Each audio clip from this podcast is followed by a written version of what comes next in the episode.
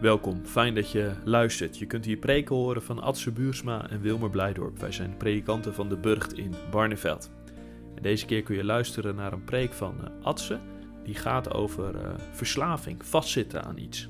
Je hoort uh, eerst twee Bijbellezingen, één uit Jacobus 1, vers 1 tot 15 en één uit Johannes 8, vers 31 tot 36.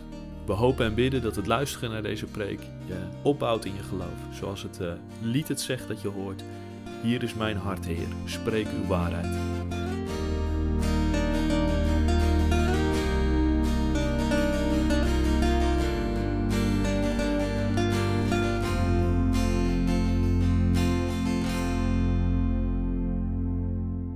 Dit is een brief van Jacobus, een dienaar van God en van de Heer Jezus Christus. Aan alle mensen op aarde die horen bij het volk van God. Ik groet jullie. Vrienden, als jullie het heel moeilijk hebben, dan moeten jullie blij zijn. Want door die moeilijkheden wordt jullie geloof getest en leren jullie om vol te houden. Dat weten jullie toch? En door steeds vol te houden, zullen jullie als christenen volmaakt worden. Dan zullen jullie alles goed doen en geen fouten meer maken. Heeft iemand van jullie niet de wijsheid om te leven zoals God het wil? Dan moet je God om die wijsheid vragen. Hij zal je die zeker geven. Want God geeft de mensen allerlei goede dingen, zomaar, zonder iets voor terug te vragen. Als je God om wijsheid vraagt, geloof er dan ook dat je die krijgt. Twijfel daar niet aan. Iemand die soms wel en soms niet gelooft, is net als golven op zee. Die worden door de wind soms de ene kant op geblazen en dan weer de andere kant. Iemand die twijfelt, leeft zonder op God te vertrouwen. Zo iemand moet echt niet denken dat hij iets van de Heer zal krijgen. Christenen die arm en onbelangrijk zijn, mogen er trots op zijn dat God hen uitgekozen heeft.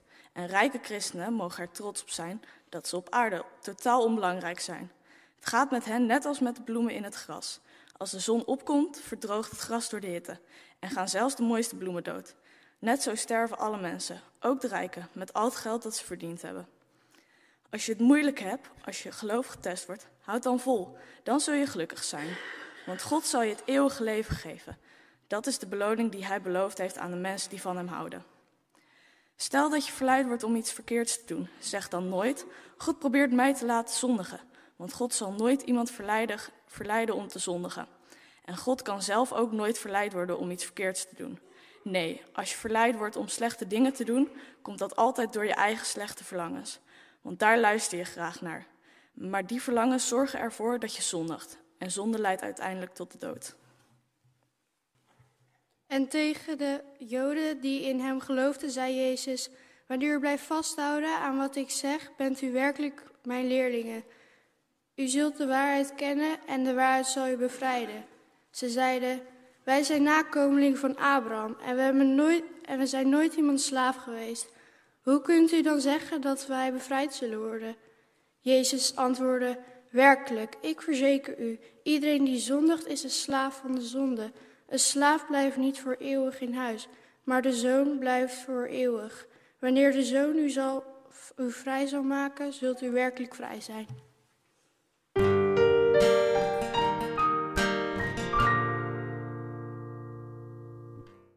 Burgemeester, uh, Lutijn, vorige burgemeester dus, nodigde ons uit. Voorgangers van de kerk.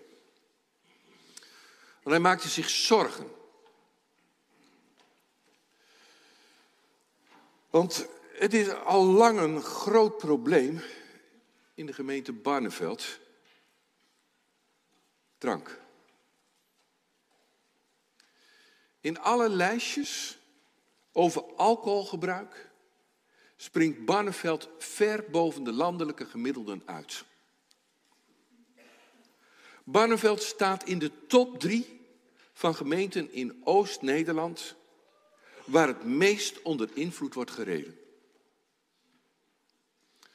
En de ongelukken op de Wesselse weg, na de vrijdagmiddagborrel of in de nacht van zaterdag op zondag zijn berucht.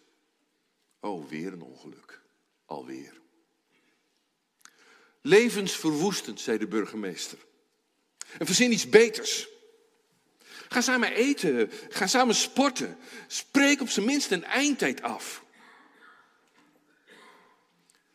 En ik denk dat zijn zorgen terecht zijn. Ook voor ons? Ja, dat weet ik niet. We houden wel rekening mee. Alcohol en te veel drinken, dat is iets wat je vaak verborgen houdt. En verslavingen gedijen goed in het donker. En alles wat in het donker is, wil ook graag in het donker blijven. Mijn vader dronk. En ik schaamde me. S'avonds durfde ik geen vrienden mee naar huis te nemen. Bang voor hoe ze mijn vader zouden zien. Hij had trouwens ook liever niet dat ik vrienden meenam. Dan kon hij niet drinken. Als hij s'avonds wat beloofde, dan was het de volgende dag vergeten. Ik heb er jarenlang met niemand over kunnen spreken, durven spreken. Tien jaar geleden voor het eerst. Het was schaamtevol. Ik schaamde me voor mijn vader. En ik hield van mijn vader. En nou spreek ik er weer over, gewoon in een kerkdienst, en jullie horen het allemaal. En het is alsof ik opnieuw mijn vader verraad. Maar dit is waarom ik geen bier drink. En waarom ik nooit een druppel bier gedronken heb. Want ik weet wat alcohol doet. Niet alleen met jezelf, maar ook met de mensen die je lief zijn. Ook met je kinderen. Af en toe drink ik één glas wijn. Want dan weet ik dat ik alcohol neem. Eén glas, niet meer. En nu wil ik het er met jullie over hebben. En misschien zit je wel met hetzelfde. Een vader die te veel drinkt. Een moeder, dat kan ook. Maar misschien is de drank ook voor jou al te belangrijk. Ik wil het erover hebben, maar ik wil proberen om het niet op een veroordelende manier te doen. Want verslaving is ook een ziekte. Een ziekte die niet zomaar te genezen is met, ja, kom op zeg. Ben je nou een kerel, ben je nou een meid? Is niet te genezen met wilskracht alleen. Het is een ziekte waar je dood aan kunt gaan. Nu bijna zes jaar geleden is een goede vriend van mij overleden. Net zo oud als ik. Ik had er nooit iets van gemerkt dat hij een probleem had met alcohol. We gingen samen op vakantie. Nooit iets van gemerkt. Zijn vrouw ook niet. Tot het allemaal uitkwam in het ziekenhuis kostte hem zijn gezondheid en het kostte hem wat hij zo vreesde, zijn huwelijk. Zijn vrouw voelde zich zo bedrogen, het vertrouwen was weg. Hij is uiteindelijk van de drank afgekomen, maar zijn lichaam was kapot. Laten we luisteren naar het verhaal van Rob. Bij hem bleef het niet alleen bij alcohol. Vandaag staat in verhalen van verandering het leven van Rob centraal. Hij is 34 jaar geleden geboren in een klein dorpje waar men niet veel praat, hard werkt en waar tieners op jonge leeftijd gewend zijn om alcohol te drinken. In deze omstandigheden is het voor Rob mogelijk om een drugsverslaving te ontwikkelen en deze jarenlang verborgen te houden. De reden dat ik drugs ben gaan gebruiken is uh, ja, nieuwsgierigheid vooral. En natuurlijk, het heeft natuurlijk ook niet geholpen dat ik al heel erg bekend was met alcohol. Want dat heeft natuurlijk mijn drempel laag gemaakt. En uh, ja, ik was dat al heel erg gewend. Dus ik ben misschien daardoor ook wel uh, ergens anders spanning in gaan zoeken. Maar ik, ben, ik was gewoon nieuwsgierig. Ik had geen probleem of zo in, in, mijn, in mijn jeugd of iets. Dus uh, ja, ik had eigenlijk geen reden om te gaan gebruiken. Ik had eigenlijk ook alles wat ik wilde. En ik, ik had genoeg geld en ik had op een gegeven moment goede baan en een huis en een vriendin, alles erop en eraan. Maar toch, ja, uit nieuwsgierigheid en ook wel spannend vinden, ja, ben ik drugs aan gebruiken. Het drugsgebruik van Rob blijft niet zonder gevolgen. We staan hier uh, op een plek uh, waar ik uh, vroeger veel gebruikt heb. tijdens mijn werk reed ik van rond met de auto en als ik dan eh, tussendoor, eh, want ik gebruikte ook tijdens mijn werk, als ik dan tussendoor wat gebruiken wilde, dan ging ik vaak op plekken staan waar mensen me niet konden zien. Omdat ik niet wilde dat, ze, ja, dat mensen mij zagen als ik gebruikte. Op een gegeven moment, uh, ik kan me nog herinneren dat ik een keer een afspraak had met een dealer. Die pikte ik toen ergens anders op. En toen reden we naar hier toe, naar hierachter. En ondertussen was ik natuurlijk bezig met het, ja, met geld betalen en drugs kopen. Alleen ik had ja, zoveel aandacht voor die drugs dat ik even niet meer oplette uh, op de hoogte van de auto. Dus en ik had een splinternieuwe auto van de zaak met een Imperial erop. En ik, ja, opeens een grote klap en toen stond ik vast onder het viaduct. Ja, en toen hadden ze op mijn werk ook zoiets van hoe kan dat nou, weet je wel. Niet alleen zijn baas krijgt door dat Rob in de problemen zit. Zijn ouders beseffen op den duur ook dat Rob verslaafd is geraakt. Toen dat we echt beseften dat hij, dat hij zoveel gebruikte, nou ja, dat is gewoon een ramp. Het is voor jezelf natuurlijk erg, maar voor je kind is dat allerergst. Want die wil je natuurlijk gewoon gelukkig zien. En uh, ja, alles liep natuurlijk fout en alles ging kapot. En uh, nee, dat wil je niet voor je kind. Ja, je gaat al meer. Uh, op, ja, al meer je wordt egoïstisch en je gaat al meer dingen alleen doen, inderdaad. En de drugs maakte bij mij ook nog dat ik het liefst ja, zo min mogelijk onder de mensen was. Ja, ik heb hier wel eens een keertje bijvoorbeeld in de auto geslapen. Maar toen had ik ruzie met mijn ouders en toen had, dan, dan was ik ook zo van stik maar en bekijk het maar.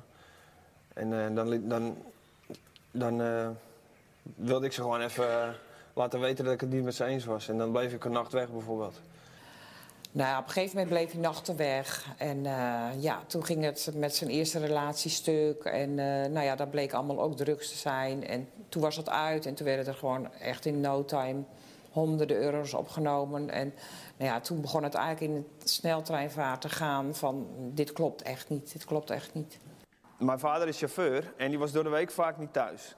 Nou was er soms wel eens wat gebeurd als hij terugkwam. En dan ging hij eh, commentaar geven. Dan had ik zoiets van, ja, wat bemoei je mee? Je bent er bijna nooit.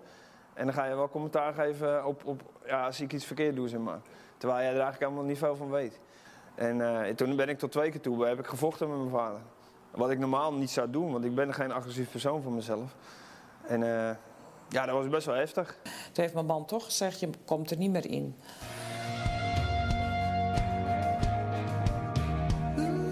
Rob leert een ander meisje kennen. Zij raakt van hem in verwachting. Je zou zeggen, een zoontje krijgen is een goede motivatie om te stoppen. Maar ik zat zo vast aan die drugs en ik wilde wel stoppen, maar ik kon het niet. Ik kon daar niet van afkomen, ondanks dat ik een, een, een zoontje zou krijgen. Het zoontje van Rob is nog geen jaar oud wanneer de relatie stuk loopt. Vanaf dat moment ziet Rob zijn zoontje nauwelijks meer. Zijn verslaving neemt toe. Rob onderneemt pogingen om af te kicken, maar deze pogingen helpen niet veel. Rob blijft cocaïne gebruiken. Als door de week zijn vader niet thuis is, blijft Rob zijn moeder bezoeken. Zij ziet dat het steeds slechter met hem gaat en dringt er bij hem op aan dat hij zich laat opnemen. Zo komt Rob uiteindelijk bij de hoop terecht. Het begin van zijn behandeling bij de hoop is voor Rob niet makkelijk. Ja, vroeger was mijn reactie altijd, dat is problemen, hoop, drugs. Nou, dan, merk ik het niet meer. En als het daarna weer terugkomt, dan nemen we gewoon nog meer drugs. Maar dat kon nou niet meer. Kijk, en je kan natuurlijk weglopen bij de hoop, want je bent daar wel vrijwillig. Alleen als je van je problemen, van je verslaving af wil, dan zul je die problemen moeten aanpakken. Maar dan nuchter. In de hoop werkt Rob aan het herstel van de relatie met zijn ouders. Ook leert hij om een vader voor zijn zoontje Joey te zijn. Rob is als kind christelijk opgevoed. Bij de hoop komt hij opnieuw in aanraking met het geloof. Elke keer als ik een boekje opensloeg, of een bijbel, dan uh, had, kreeg, kwamen er bijbelteksten naar voren voor mij. Die eruit sprongen. En het waren er best veel. Uh, op een gegeven moment uh, ben ik mee naar de kerk gegaan ook. En het eerste wat ik kreeg daar was een welkomstboekje. Nou, die sloeg ik ook open. Nou, je raadt het al. Weer twee teksten die op mij sloegen. Die waren echt voor mij bedoeld. Nou, een van de Bijbelteksten die er voor mij heel erg uitsprong, dat was Romeinen 8, vers 28. Waarin staat dat God alles ten goede keert. Eén ding weten wij. Voor wie hem liefhebben, laat God alles meewerken voor hun bestwil. Want hij heeft een plan met hen. Ik heb tien jaar in de bouw gewerkt en uh, ja, ik heb natuurlijk best wel lang drugs gebruikt. maar nu kan ik dat negatieve verleden gebruiken voor iets positiefs, namelijk preventie. En ja, ik geef voorlichting op scholen. Dus als je dan zo kan zien dat het echt klopt, die tekst is echt voor mij. Hoor je wat hij zei? Ik had eigenlijk alles wat ik wilde. Goede baan, huis, vriendin, alles erop en eraan. Maar toch doe je het uit nieuwsgierigheid en spanning. Wanneer ben je nou verslaafd? Heel kort. Als je er niet meer zonder kunt. Als, en dan heb ik het over drank, je meer dan één à twee glazen per dag neemt. En je minder dan twee dagen in de week geen alcohol neemt. Als je wil minderen, maar het lukt niet. En als het verlangen om te drinken steeds in gedachten is. En als je sociale leven erdoor belemmerd wordt. Nou, dat is geen pretje. En hoe komt het dan dat het toch fout gaat? Niet alleen Rob. Maar dit is een eeuwenoud verhaal. Vervang Rob door Adam en Eva. En drank en cocaïne door de verboden vruchten. Drank doet je lekker voelen. Maak je ontspannen, maak je vrij. En kook helpt je om door te gaan. Nou, Barnevelders houden van hard werken. Kunnen ze ook, hard werken. Het is belangrijk, hard werken, doorwerken, betrouwbaar zijn in je werk. Nou ja, met koken kun je wel verder.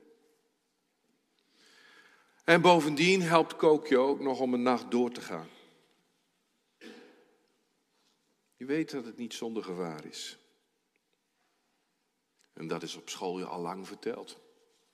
En die mensen zoals Rob, die voorlichting komen geven op scholen, nou die heb je ook al lang gehad. En je ouders hebben je gewaarschuwd. En toch, toch pluk je van de verboden vrucht. Hoe krijgt de beduvelaar je zover? Nou, hij doet twee dingen. In de eerste plaats maakt hij je nieuwsgierig. Zeg erop ook. Nieuwsgierigheid. En dan laat je kijken naar wat je niet hebt. Uh, heb je een idee? Waarom deze vrucht nou niet door jou gegeten mag worden? Eva had kunnen zeggen, nee, maar hoef ik ook niet te weten. Uh, moet je kijken wat ik net geplukt heb. Uh, een heerlijke peer. Maar dat doet ze niet. Ze gaat naar die vrucht kijken. En ze denkt, ja, stel nou dat het waar is. Dat, dat die vrucht voor mij de ogen opent en dat ik zie wat ik nu niet zie. En dat ik zelf kan uitmaken wat goed is en wat kwaad. Hoe zal het zijn? Hoe zal het zijn om mijn eigen mening te hebben over goed en kwaad? En me niet naar Gods mening te hoeven voegen. Zou het waar zijn wat de beduvelaar over God zegt? Zou het waar zijn dat hij helemaal niet wil dat ik gelukkig word? En ze hapt en kan niet meer terug. Het tweede wat de beduvelaar doet, is hij trekt je mee in een discussie die je alleen maar verliezen kunt. Uh, rondje voor iedereen, ik betaal. Oh, je bent nog geen 18? Ah, joh, ja. Hey, ik, ik, was 13 toen ik mijn eerste biertje kreeg. Hé, hey, voor hem ook één. En dan sta je met een glas bier in je hand. En wat doe je? Glaasje wijn, één glaasje wijn. Dan voel je je beter bij. Dan voel je je meer ontspannen bij. Dan ben je meer jezelf.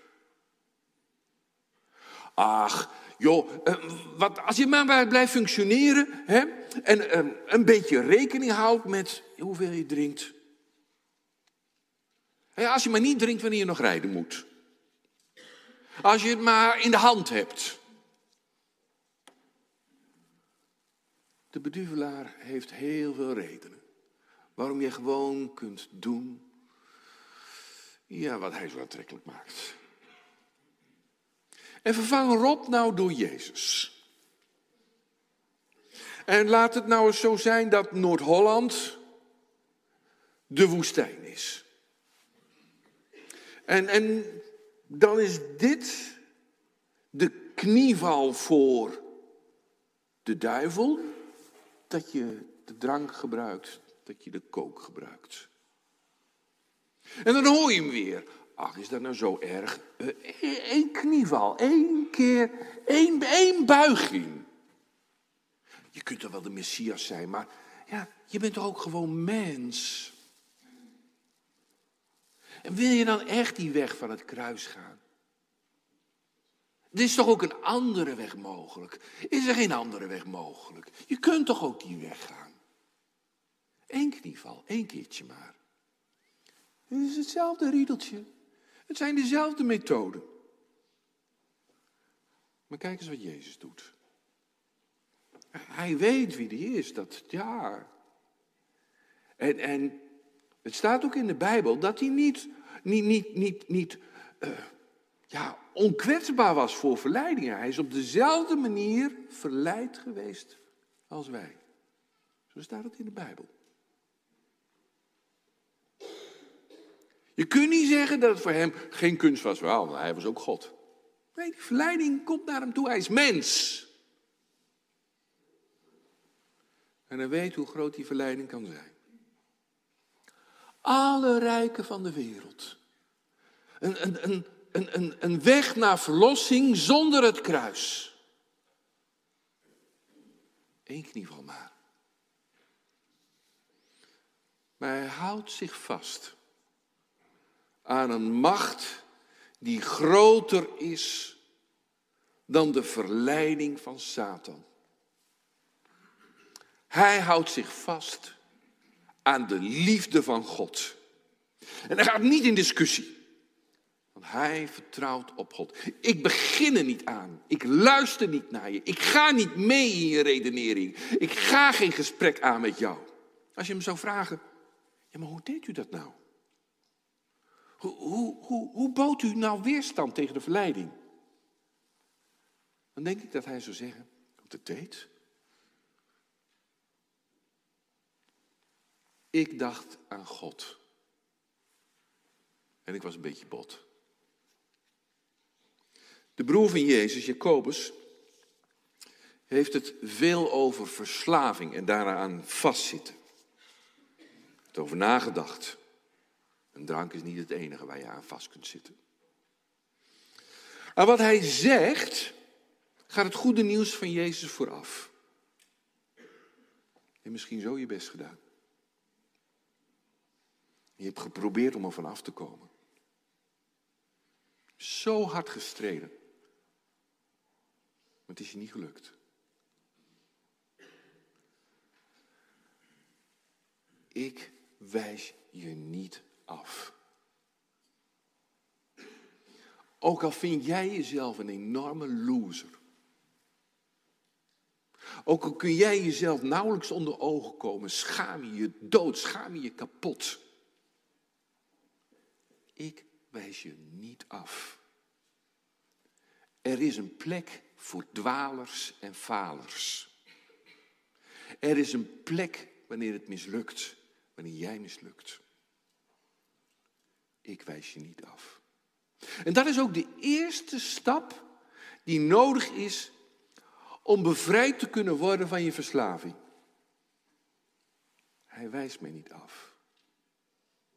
Ik ben niet eens en voor altijd veroordeeld tot een leven verslaafd aan drank, aan drugs. Hij wijst mij niet af, ook al val ik weer terug.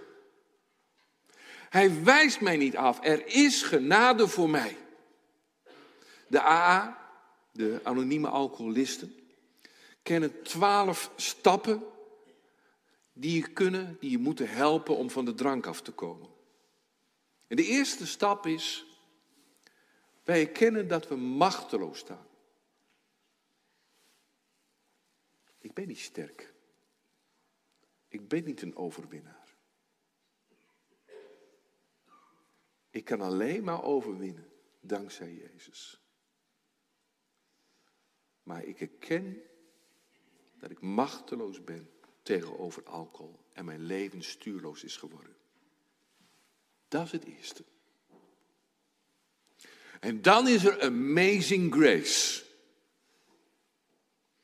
Dan. En daar wil Jacobus je bij helpen.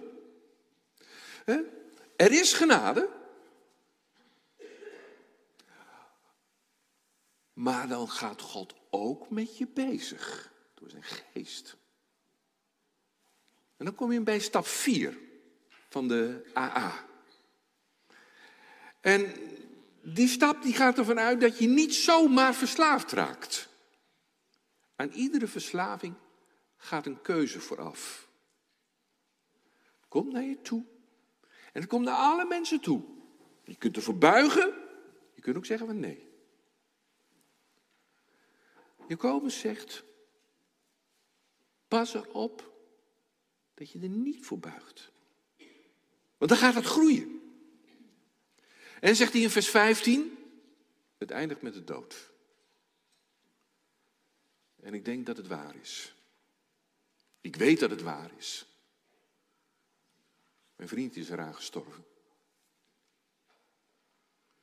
En ik weet dat het waar is dat het dood in je leven komt door verslaving. Er komt een eind aan vriendschappen. Huwelijken gaan kapot. Het komt tussen jou en je kinderen in te staan. Ja. Maar, zeg Jacobus, en hij doet vijf ontdekkingen. En de eerste is dit. Verleiding, er is niemand die daaraan kan ontkomen. Maar het is ook een kans. Kijk, het is gemakkelijk om de verleiding uit de weg te gaan. Geen drank meer in huis. Vrijdagmiddag niet blijven hangen op je werk. Je collega's maar gewoon, ja, nou jongens, ik, zie je maandag wel weer. Uh, je kunt op zaterdagavond thuis blijven. En tegen je vrienden zeggen, ik zie je morgen in de kerk wel weer. En als het moet, dan moet dat. Als jij weet dat je kwetsbaar bent, als je weet dat als je gaat, dat het misgaat. Maar ja, het zijn wel je collega's.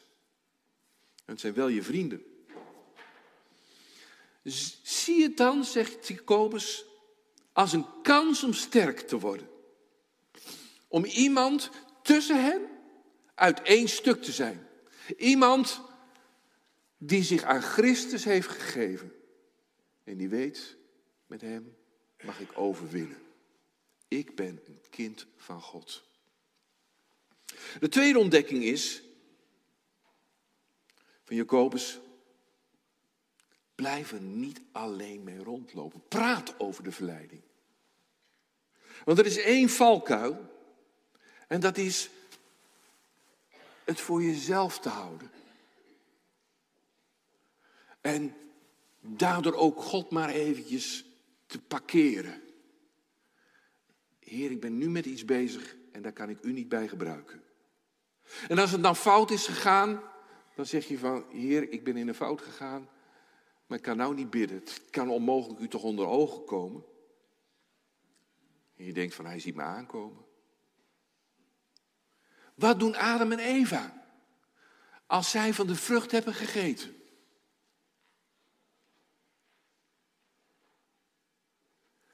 Ze verstoppen zich. Wat doet Rob? Hij gaat het contact met de mensen die van hem houden uit de weg en trekt zich terug. En hoe komt God naar mensen toe? Ook naar mensen die falen en die zich onmogelijk hebben gemaakt. Vaak via mensen. Die toch om hem blijven geven. Die toch naar hem blijven omzien. En wat doe je dan als verslaafde? Ze zijn me te lief en ik wil hen niet weer teleurstellen en kwetsen en verdrietig maken. Ik kan maar beter afstand houden. Praat over de verleiding. De derde is, houd jezelf niet voor de gek.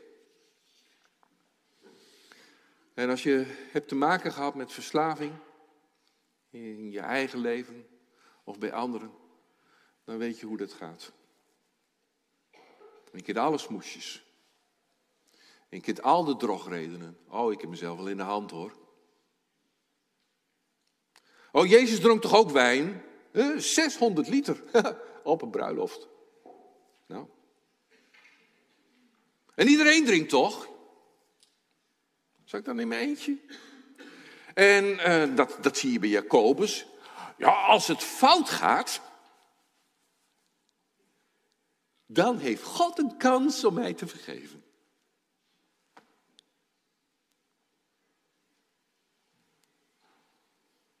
Kletspraat.